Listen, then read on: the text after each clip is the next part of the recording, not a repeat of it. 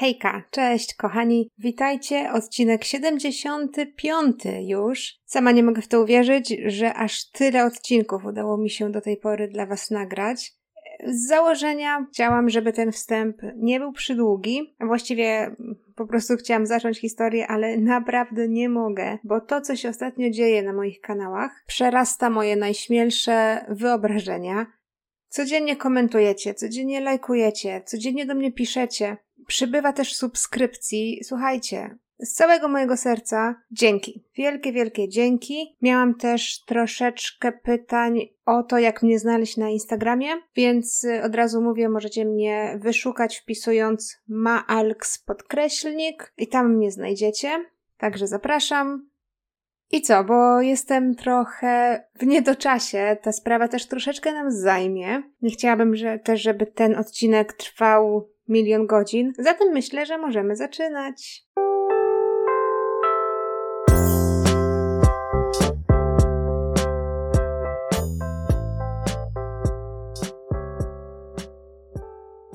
Dzisiaj porozmawiamy o rodzinie Gonzales, a sprawa, o której Wam powiem, dzieje się w Australii.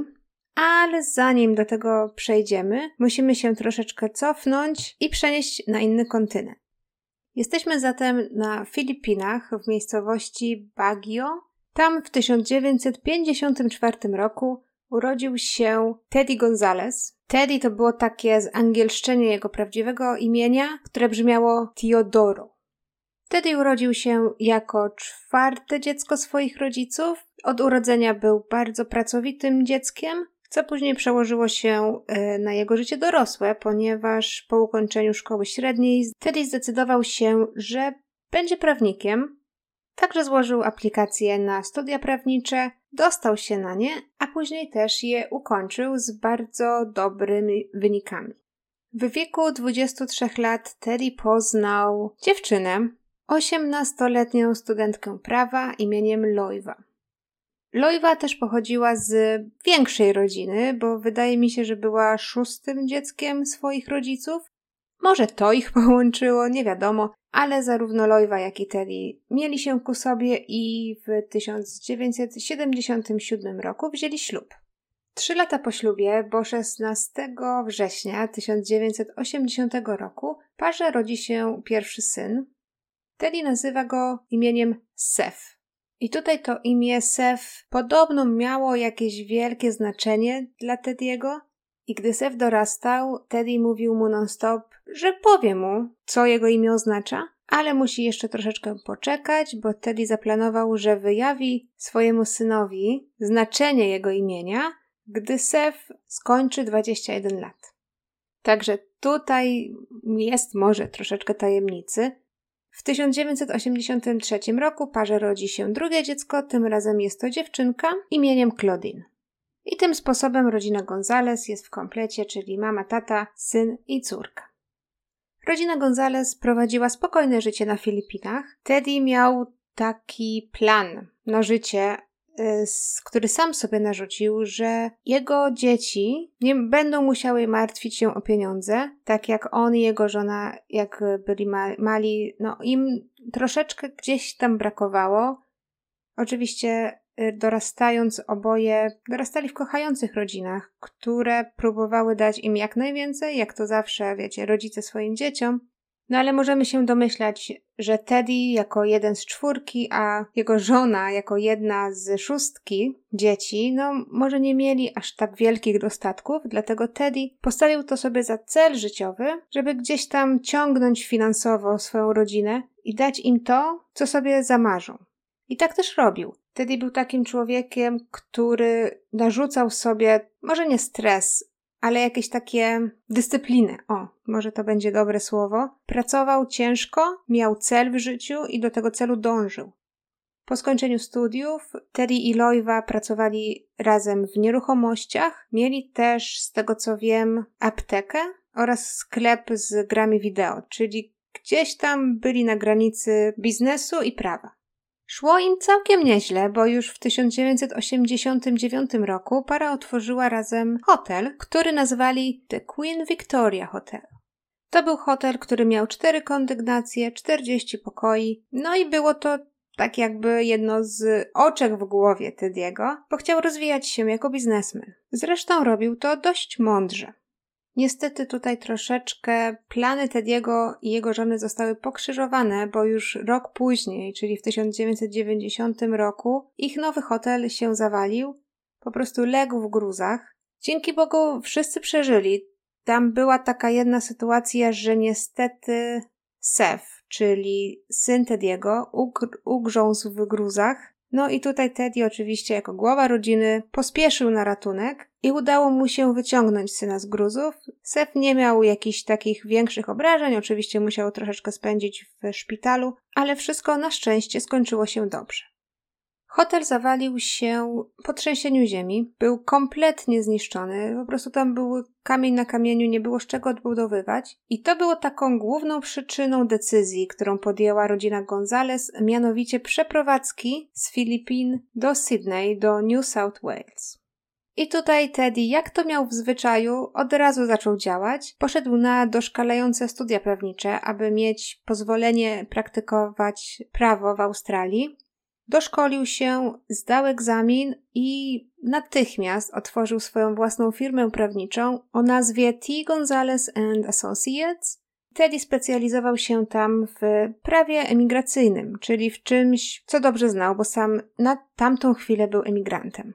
No i tutaj nie ma się co dziwić, bo dedykacja Tediego i jego ciężka praca szybko zaowocowały tym, że firma prawnicza, którą otworzył i w której pracował razem z żoną, odniosła duże sukcesy, dlatego rodzina mogła sobie pozwolić na to, aby kupić działkę w takiej okolicy, która była wtedy uważana za okolicę klasy średniej, ale takiej z wyższej półki. I na tej działce Teddy szybko wybudował piękny dom, tak żeby zapewnić swojej rodzinie, przede wszystkim swoim dzieciom, takie stabilne warunki do rozwoju. I jak już o tym mowa, muszę Wam powiedzieć chwileczkę na temat tego, jakimi rodzicami byli Loiva i Teddy. Bo byli rodzicami, można może się troszeczkę spodziewać, bo Teddy sam od siebie wymagał bardzo dużo. Loiva też była bardzo ciężko pracującą osobą, Także oboje wymagali bardzo podobnych rzeczy od swoich dzieci. Posłali dzieci do dobrych szkół, chcieli, aby zarówno Seth, jak i Claudine, żeby dobrze się uczyli, żeby odnosili sukcesy, żeby mieli w życiu z górki, a nie pod górkę. Byli takimi trochę rodzicami z tego typu surowych, ale w tym sensie, że chcieli dobrze dla swoich dzieci, Nikt tam nikogo nie bił, nikt tam nikogo nie przetrzymywał gdzieś tam na siłę. Rodzeństwo dostawało to, co chciało. Zarówno Sef, jak i Claudine nigdy nie musieli pracować. Dostawali też samochody. Mieli dosyć szczodre kieszonkowe. A to dlatego, żeby właśnie mogli skupić się na nauce. I pomyślicie sobie, okej, okay, no to takie życie, w to mi graj. Ale był tutaj haczyk, ponieważ wtedy, kiedy czy Sef, czy Claudine mieli złe oceny, Wtedy, kiedy nie szło im w szkole, to Teddy wcale nie wahał się zabrać im kieszonkowych, zabrać im samochodów i mówić: Słuchajcie, jesteście uziemieni, teraz no już nie ma niczego. Proszę, poprawicie swoje oceny, dostaniecie z powrotem swoje samochody. Zatem Claudine radziła sobie w szkole, gdzieś tam dorastała do tych wymagań swoich rodziców, natomiast Sef niestety nie był w ogóle zainteresowany nauką, Przeszedł przez liceum, ale nie były to jakieś oceny z górnej półki. Sef był bardzo zainteresowany muzyką i z tym chciał wiązać swoją przyszłość. Natomiast nie podobało się to Loiwie i Tediemu, którzy naciskali go na to, aby poszedł na uniwersytet najlepiej. Oczywiście na prawo lub na medycynę, bo to mu zapewni dobrą przyszłość, a nie jakaś tam muzyka. No i w końcu nie wiem, czy namowa rodziców, czy może presja ze strony rodziców, ale Sef zdecydował się po ukończeniu liceum pójść właśnie na medycynę na Uniwersytet w New South Wales, czyli tam, gdzie mieszkali, ale znowu w ogóle nie był zainteresowany jakimkolwiek studiowaniem. Sef był członkiem zespołu, grali koncerty na zazwyczaj w pubach, w dyskotekach, w jakichś nocnych, wieczornych klubach, ale zaczęli już zarabiać na tym dość dobre pieniądze, choć wiadomo, dla rodziców Sefa to nie było wystarczające. W internecie można też natknąć się na stronę internetową dedykowaną Sefowi jako członka zespołu czy grupy muzycznej. Widać wyraźnie, że strona była założona po pierwsze bardzo dawno temu, po drugie przez osobę, która może niekoniecznie skończyła studia informatyczne. Teraz na YouTubie możecie sobie zerknąć, wrzucam wam zdjęcia. Strona była założona, tak jest napisane, przez Daisy Diaz i tutaj przytoczę wam wzmiankę, to, to intro, które Daisy napisała na stronie. Daisy mówi: Cześć, na wypadek, gdybyś był tutaj przypadkowo, jestem Daisy Diaz i napisałam tę stronę dla mojego najlepszego przyjaciela, Sefa. Pamiętaj, że Sef jest słodki, jest prawdziwym przyjacielem. Oprócz tego jest opiekuńczy, godny zaufania, słodki, uroczy, miły, wyrozumiały, inteligentny, potrafi śpiewać w sposób, który sprawia, że serce każdej dziewczyny topnieje. A jeśli z nim zadrzesz, to zadrzesz także ze mną. Zawsze będę go wspierać, bo on zawsze wspiera mnie. I poza takimi dziwnymi wpisami na stronie widnieje bardzo dużo zdjęć Sefa, zdjęć, które niekoniecznie są tylko z występów zespołu, ale jest na przykład Sef z samochodem, Sef z grupą dziewczyn, gdzieś tam pewnie na jakiejś imprezie, Sef bez koszulki z sześciopakiem, Widać, wiecie, takie, jeżeli możecie sobie teraz wyobrazić, takie niby sexy pozy z lat dziewięćdziesiątych, gdzieś tam z jakąś lampą z tyłu, to właśnie jest takie zdjęcie. Naprawdę zachęcam do odwiedzenia YouTube'a. I ta strona internetowa jest no taka, jakby została napisana i prowadzona przez naprawdę czternastolatkę. Są takie wzmianki typu prawdziwe imię Self Gonzalez, ja nazywam go Sefi, ha ha ha, Sef to 101% mężczyzny, uwierz mi, naprawdę, Potem wzmianka o jego narodowości: 50% Filipino, 25% Hiszpan, 25% korzenie pochodzące z Chin, ale naprawdę jest prawdziwym Azjatą. O innych sprawach napiszę później, uśmieszek. Oprócz takich rzeczy są jeszcze wiersze czy słowa piosenek. Bardzo, bardzo, bardzo dziwna strona. Jednak pomimo tego wszystkiego, rodzice nie byli zadowoleni z tego, co Sef robił. Sef nie był zadowolony z kariery medycznej, w ogóle go to nie interesowało. I po dwóch latach zrezygnował ze studiowania medycyny i przerzucił się na studiowanie prawa. Chciał pójść w ślady swojego ojca, no i to już Tediemu się bardziej podobało. Sef też radził sobie zdecydowanie lepiej na prawie niż e, robił to na medycynie. Po jakimś czasie Teddy zdecydował, że zatrudni Sefa u siebie w kancelarii, żeby chłopak zaczął nabierać jakiegoś doświadczenia w zawodzie. Rodzice byli z niego aż tak zadowoleni, że kupili mu nowy samochód z dedykowanymi numerami rejestracyjnymi. Był to Sef, czyli jego imię, 80G. 80, czyli rocznik urodzenia Sefa, a G na końcu wydaje mi się, że to od nazwiska, czyli Gonzales. Wyobrażacie sobie, że Sef był w niebo wzięty, no bo jaki młody mężczyzna nie chciałby nowego samochodu z dedykowaną rejestracją? No, ja bym chciała na pewno, gdybym była młodym mężczyzną. Bez dwóch zdań. Jeśli chodzi o córkę Tediego, Claudine radziła sobie bardzo dobrze, była bardzo dobrą uczennicą. Miała też taką osobowość, dzięki której wszyscy ją lubili. Była towarzyska, lubiła się śmiać, była zabawna, zawsze w dobrym humorze, przyciągała ludzi. I Claudine przyciągnęła też chłopaka imieniem Chris. I niestety nie spodobało się to Loiwie i Tediemu, ponieważ myśleli, że Chris będzie przeszkadzał Claudine w nauce. Claudine chciała zostać nauczycielką, także musiała się skupić na swoich studiach. No ale gdzieś tam ten związek Claudine i Chrisa był na tyle silny, że Claudine opierała się swoim rodzicom, aż do momentu, kiedy Teddy wysłał ją po prostu do innego miasta, do ciotki, żeby tam dokończyła swoją naukę i żeby tam skupiła się wyłącznie na nauce i żeby zapomniała o swoim chłopaku. Niemniej jednak Claudine i Chris utrzymywali relacje, Widać, że traktowali siebie dość serio na tamtą chwilę i ta relacja trwała do momentu, w którym Sef zdecydował się dołożyć swoje trzy grosze i tutaj nie wiem, czy to było za namową rodziców, ale Sef wysłał Chrisowi mail z, z pogróżkami i powiedział, żeby się odczepił od jego siostry. Jeżeli tego nie zrobi, to tamto, siamto i nie wiadomo jeszcze co. I ten mail niestety przekonał Chrisa i Chris zakończył związek z Claudine, a to z kolei rozwścieczyło Claudine do czerwoności i zdecydowała się wygadać rodzicom największy sekret Sefa. Okazało się, że kiedyś Sef wyjawił Claudine, że w szkole na uniwersytecie nie idzie mu wcale tak dobrze. Mało tego, nie tylko mu nie idzie dobrze, a tak naprawdę zawala wszelkie egzaminy ze wszystkich przedmiotów. I żeby ukryć te złe oceny, fałszuje swoje wyniki i te sfałszowane oceny daje rodzicom. Do tej pory Teddy i Loiva myśleli, że Seth radzi sobie świetnie. Pamiętacie, nawet Teddy dał mu posadę u siebie w, w agencji. Także rodzice, no, lekko mówiąc, byli zaskoczeni i bardzo, bardzo zdenerwowani.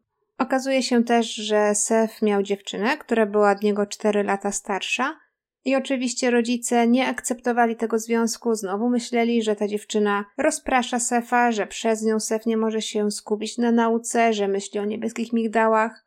Zagrozili mu, że jeśli nie skończy tej relacji, to zabiorą mu jego ukochany samochód. No i pod presją rodziców Sef zerwał relację z tą dziewczyną. Bardzo to przeżył, bo gdzieś tam miał wobec niej jakieś szersze plany na przyszłość. A z tego, to, co czytałam, tak na marginesie ta dziewczyna w ogóle nie zrobiła sobie nic z tego. Zerwali to zerwali, po prostu poszła dalej. No, widać, że nie traktowała tej relacji aż na tyle poważnie, na ile traktował ją Sef. No i tutaj, jeżeli chodzi o tło rodziny Gonzales, wydaje mi się, że to tyle, co powinniśmy przedyskutować na ten moment. Przenosimy się teraz szybciutko do 10 lipca roku 2001. I to był normalny dzień w życiu rodziny Gonzales. Loiva i Teddy pojechali do pracy. Małżeństwo pracowały w jednym miejscu, ale tego dnia pojechali oddzielnymi samochodami, bo Teddy miał zamiar zostać w pracy dłużej. Claudine była w domu, uczyła się do egzaminów, a Seth najpierw pojechał na uniwersytet, a później do biura swojego ojca, gdzieś tam pomóc z jakimiś komputerowymi sprawami. Potem wieczorem Seth miał plany, żeby spotkać się ze swoim kolegą. Kolega miał na imię Sam, Sef odebrał go z jego domu około godziny 20 i poszli zjeść kolację razem w restauracji Planet Hollywood. Po kolacji poszli pograć w gry wideo i około godziny 23 Sef i Sam zdecydowali, że będą wracać do domu. Sef odwiózł Sama, a później pojechał do siebie do domu i przed północą, około godziny 23.40 5.50 policja otrzymuje telefon od 20-letniego Sefa, w którym Sef informuje, że właśnie znalazł całą swoją rodzinę zamordowaną. W internecie można znaleźć krótkie nagranie z tym telefonem, który wykonał Sef. On tam histerycznie płacze, mówi, że znalazł swoją rodzinę zamordowaną, ktoś ich zastrzelił. Po telefonie do policji Sef biegnie obudzić sąsiadów z lewej, z prawej. Sąsiedzi natychmiast próbują pomóc, ale widać, że na tamtą chwilę niestety, ale już nic nie da się zrobić dla rodziny Gonzales. Na miejsce od razu też przyjechała policja i tutaj, gdy weszli do środka, no zobaczyli dantejskie sceny. Pierwszą rzeczą, którą policja zauważyła, to wypisane na ścianie farbą F of Asians i trzy litery K, czyli spier mm, mm, Azjaci w wolnym tłumaczeniu. Później w przedpokoju znaleziono ciało 46-letniego Tediego i tutaj policja szybko uściśliła, że przyczyną śmierci nie były strzały, tak jak mówił Teddy przez y, telefon, a pchnięcie nożem. Teddy został wielokrotnie pchnięty nożem w klatkę piersiową. Później w salonie znaleziono ciało 43-letniej Lojwy, która również została zadźgana na śmierć. Jej gardło dodatkowo zostało też podcięte. Wokół niej leżały porozrzucane siatki z artykułami spożywczymi, czyli wydaje się, że zabójca zaatakował Lojwę bezpośrednio po tym, jak kobieta weszła do mieszkania. I następnie w sypialni na górze policja znalazła ciało 18-letniej Claudine. Claudine leżała twarzą w dół z poderżniętym gardłem. Poza tymi brutalnymi morderstwami dom został splądrowany, a na ścianach zostało namalowane rasistowskie graffiti. Późniejsze badania patologiczne wykazały, że rodzina została, że tak powiem brzydko, zamordowana z nienacka. Tak jak mówiłam, Lojwa wróciła z zakupów, a na przykład Claudine, w jej badaniach wykazano, że Claudine została zamordowana około godziny 16, kiedy po prostu uczyła się do egzaminów, bo wokół niej były porozrzucane książki i zeszyty. Ciało Tediego natomiast zostało znalezione w przedpokoju, bo Teddy został zaatakowany bezpośrednio po wejściu do domu. Z takich wcześniejszych wzmianek policji wynikało też, że morderca lub mordercy Musieli znać rodzinę wcześniej, ponieważ y, małżeństwo miało dosyć dużo psów. Chyba było im tam pięć czy sześć takich mniejszych psów, które zazwyczaj bardzo szczekały na kogokolwiek, kto wchodził do domu, nie mówiąc już o osobie obcej.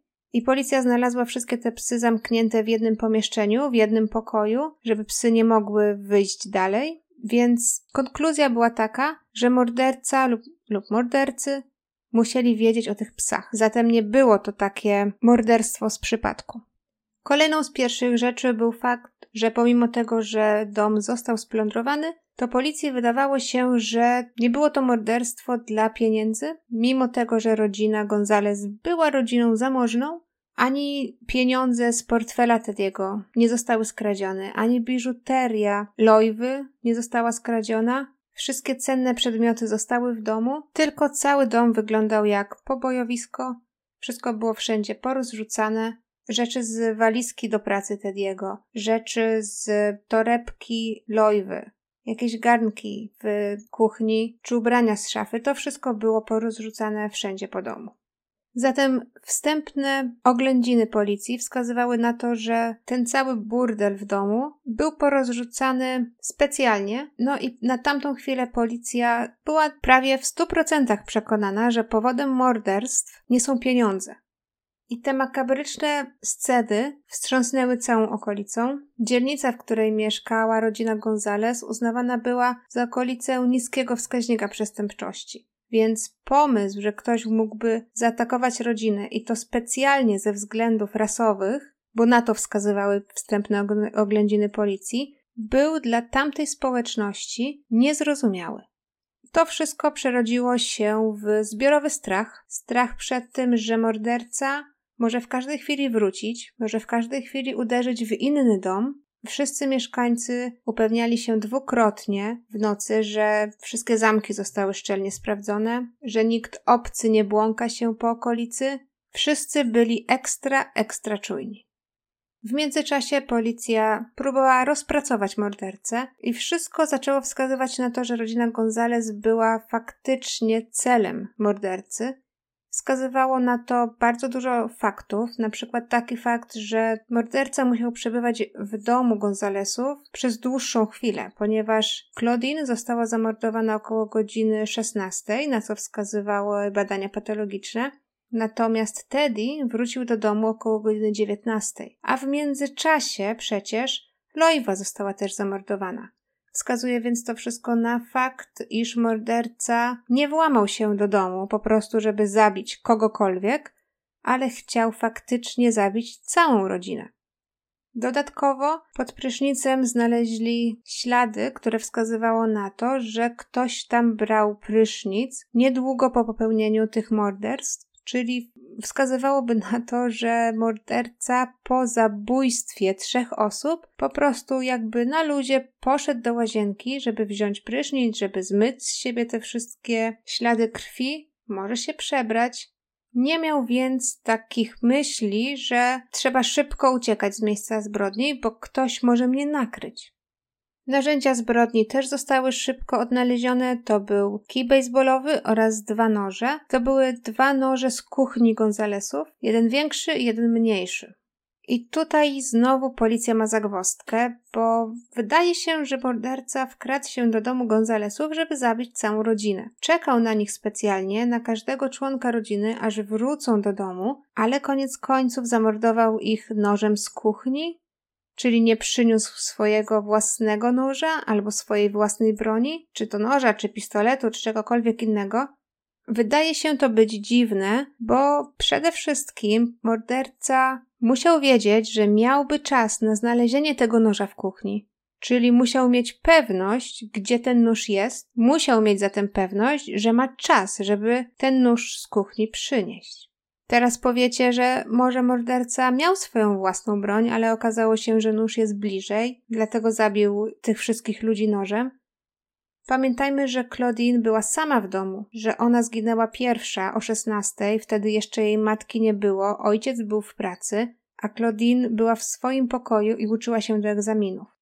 Także możemy przypuszczać, że morderca wszedł do domu i na parterze nie było nikogo, bo Claudine uczyła się na górze. Zatem, gdyby morderca miał faktycznie swoją broń, nie użyłby swojej broni od razu, tylko szukałby jakiejś alternatywnej rzeczy, no nie wydaje mi się, to dziwne bardzo. Policja oczywiście przesłuchała wszystkich świadków, włączając sąsiadów, i sąsiedzi powiedzieli, że tej nocy no nie słyszeli niczego nadzwyczajnego, nie było żadnych krzyków, nie było żadnych kłótni, awantur. Był to po prostu kolejny, dość spokojny wieczór. Policja zatem pracowała na kilku frontach, można by powiedzieć, ponieważ pracowali nad teorią z jednej strony, że graffiti, które było dosyć niepokojące, może doprowadzić ich do zabójcy, że to faktycznie było zabójstwo na tle rasowym. Jednak rozważali również możliwość, że graffiti zostało napisane w celu zmylenia ich stropu, ponieważ, tak jak mówiłam, rzeczy w domu były porozrzucane, ale nic cennego z domu nie zniknęło. Morderstwo rodziny Gonzalesów wydawało się być takim morderstwem, które miało być postrzegane jako co innego niż faktycznie było, jeżeli wiecie o co mi chodzi. Więc policja ogłosiła, że niczego na tamtą chwilę nie wyklucza, że każdy jest podejrzany, nawet wliczając Sefa. No ale tutaj Sef dał zeznania policji, że przecież był na mieście pomiędzy 20 a 23 ze swoim przyjacielem samym Policja oczywiście skontaktowała się z Samem, który potwierdził wersję wydarzeń Sefa, że byli na kolacji w Planet Hollywood, potem poszli do pobliskiego salonu gier. Sam potwierdził też, że Sef podrzucił go do domu po 23, a potem pojechał do siebie, gdzie w końcu odkrył ciała swojej rodziny. Trzy dni po morderstwie sprawa obiegła media. Sef wypowiadał się w tych mediach, ogłosił nawet nagrodę 100 tysięcy dolarów za jakiekolwiek wiadomości, które mogą doprowadzić do złapania sprawcy. Wypowiadał się też dosyć emocjonalnie o swoich y, najbliższych. Mówił, że trzy części jego świata odeszły. Najlepszym sposobem, w jaki mógłby opisać swojego ojca, to jest to, że ojciec był jego bohaterem i wzorem do naśladowania. Matka była sercem rodziny, a siostra była pełna życia. Mówi, że była ekspertką w uśmiechaniu się i sprawiała, że wszyscy wierzyli jej, że życie powinno być traktowane lekko. Wspomniał też, że gdy nadejdzie czas, kiedy on się ustatkuje i założy własną rodzinę, to nazwie swojego syna imieniem ojca. Sprawa obiegła media, znaczy to, że zaczęto o niej mówić. Znaczy to, że ludzie zaczęli spekulować. I było bardzo dużo wzmianek o tym, że na przykład motywem zabójstwa było to, że Teddy miał jakieś niedociągnięte sprawy z grupą przestępczą, dla której pracował jako prawnik, albo że ktoś chciał się zemścić za to, że Teddy przegrał sprawę w sądzie, albo że jego kancelaria adwokacka była ogółem zamieszana w jakieś mafijne sprawy, porachunki, Zatem możecie sobie wyobrazić, że lidów, które dochodziły do policji, było dużo. Pod koniec miesiąca odbył się zbiorowy pogrzeb rodziny. Przyszło na niego około 300 osób. Byli to przyjaciele z, ze szkoły Claudine, byli to pracownicy kancelarii Teda, ludzie, którym pomagali. Oczywiście znajomi rodzina. No i był także Sef, który wygłosił przemówienie i pod koniec swojego przemówienia dodał taki emocjonujący kawałek, że nigdy nie pozna prawdziwego znaczenia swojego imienia, ojciec, ojciec, tak jak wam już mówiłam, miał w planach powiedzieć mu znaczenie imienia w dniu jego 21 urodzin, Ksef na tamtą chwilę miał 20 lat, więc no, stwierdził, że ta część jego życia została mu odebrana na zawsze i że nigdy nie dowie się tego mm, mini sekretu rodzinnego. I to, co było może dziwne, jeżeli chodzi o pogrzeb, to fakt, że Sef, ja mówiłam wam, że on był muzykiem, że bardzo kochał muzykę. Wykonał więc utwór Mariah Carey o nazwie One Sweet Day, i tutaj uczucia osób, które uczestniczyły w pogrzebie, były raczej mieszane, bo jedni uważali, że biedny Sef tyle prze, przecierpiał, stracił najbliższą rodzinę, bo to są rodzice oraz siostra. Wiemy, że kocha muzykę, więc może lepiej jest mu łatwiej pożegnać rodzinę śpiewając. A druga część uznała, że no to jest dosyć dziwne, że troszeczkę może próbuje zrobić zamieszanie wokół siebie, no, zginęło troje najbliższych osób, a co robi Sef? Śpiewa na pogrzebie. No, uznano to za takie, może nie na miejscu. Po pogrzebie czas mija, a policja nie rusza się w swoim dochodzeniu, nie ma żadnych podejrzanych, nie ma żadnych tropów dodatkowych, gdzie mogłaby się zaczepić. Policjanci zaczynają w takim razie bliżej przyglądać się najbliższej rodzinie państwa Gonzales, wliczając w to Sefa. Głównym punktem zapalnym do tego, dlaczego policja zaczęła przyglądać się Sefowi, jest to, iż no, faktycznie miał tego kolegę sama, który powiedział, że byliśmy razem od 8 do 23, jest też y, kamera monitoringu, która potwierdza te wydarzenia. Widzi, ok, Sef był z samym y, w Planet Hollywood w restauracji, potem poszli pograć w gry. To się zgadza. Ale okazuje się, że nie ma ani jednego człowieka, ani jednej kamery monitoringu, która by dawała Sefowi alibi od godziny 16 do godziny 19, czyli w czasie, w którym zostały popełnione morderstwa.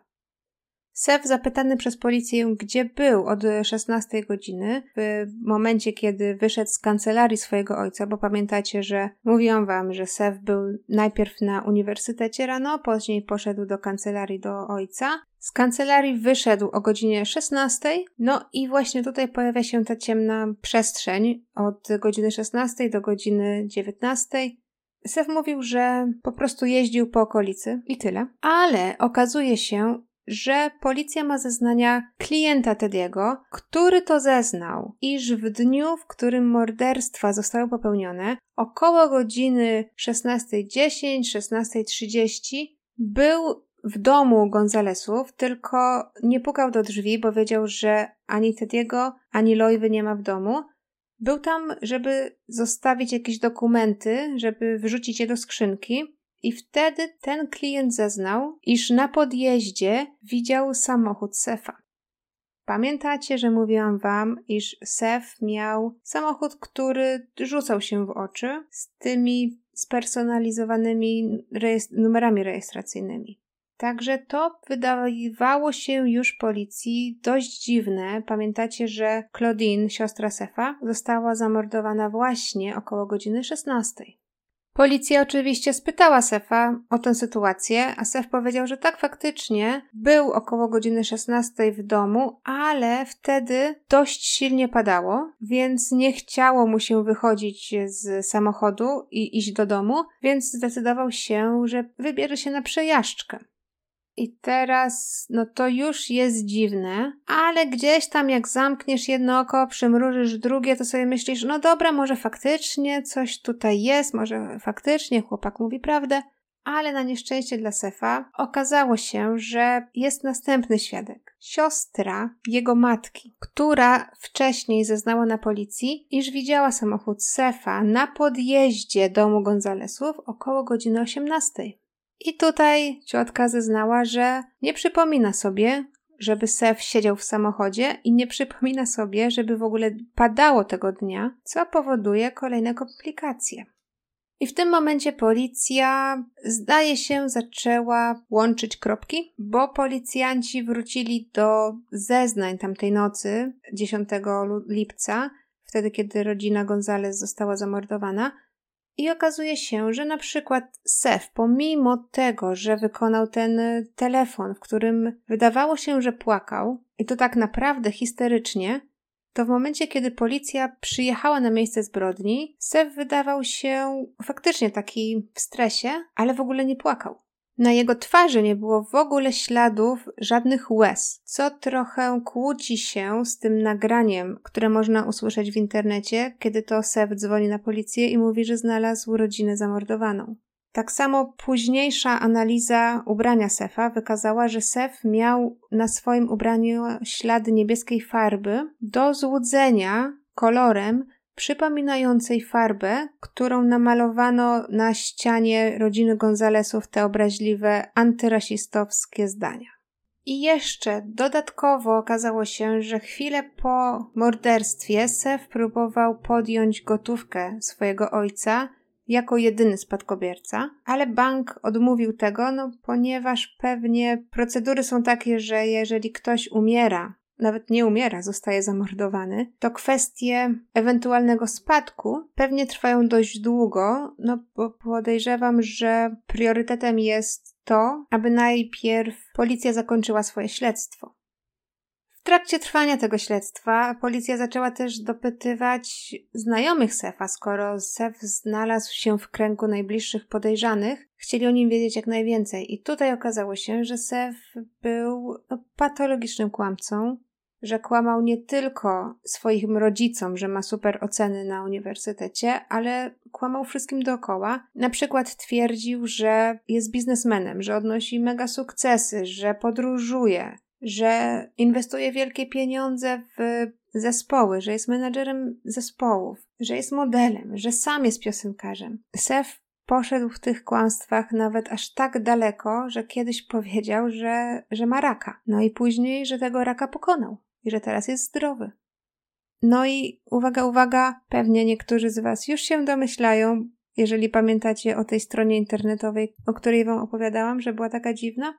Tak, okazuje się, że nie założyła ją Daisy Diaz, a sam Seth. Sam Seth pisał o sobie, jaki jest sexy, jaki jest męski. To on publikował te wszystkie roznegliżowane zdjęcia, gloryfikując sam siebie. Jedną z takich rzeczy były również listy z pogróżkami, które Sef rzekomo otrzymywał na maila.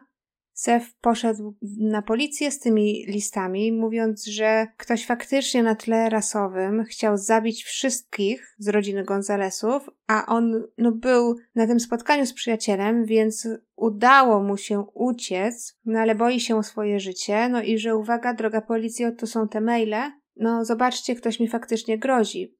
Później policja zerknęła do skrzynki y, Sefa. Okazało się, że Sef wysłał te maile sam do siebie.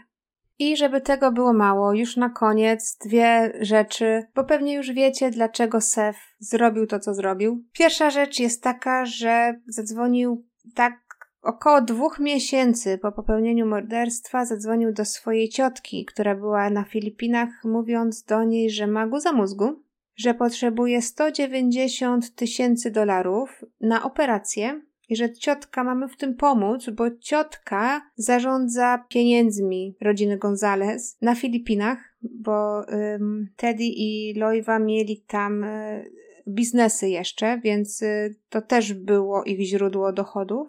Ciotka oczywiście powiedziała, że no to jest dosyć dziwne. Dzwonisz do mnie tak z nienacka, mówisz, że zaraz masz operację i że potrzebujesz aż tak dużych pieniędzy.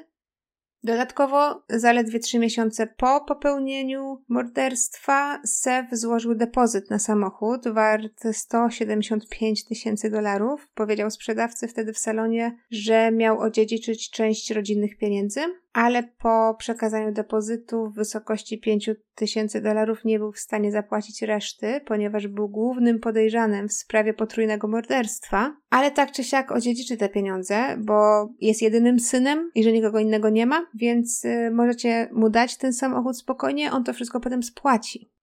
Ponadto zaraz po morderstwach, tak naprawdę no, parę dni po, Sef próbował sprzedać przedmioty należące do jego rodziny, czyli biżuterię mamy, zegarki ojca, sprzedał samochód siostry wart 23 tysiące dolarów, sprzedał samochód matki wart 45 tysięcy dolarów. Widzicie, że w tym momencie policja no nie mogła mieć żadnych wątpliwości, ale nadal szukano takiego gwoździa do trumny, takiego porządnego dowodu na to, że Sef faktycznie, niepodważalnie popełnił to morderstwo.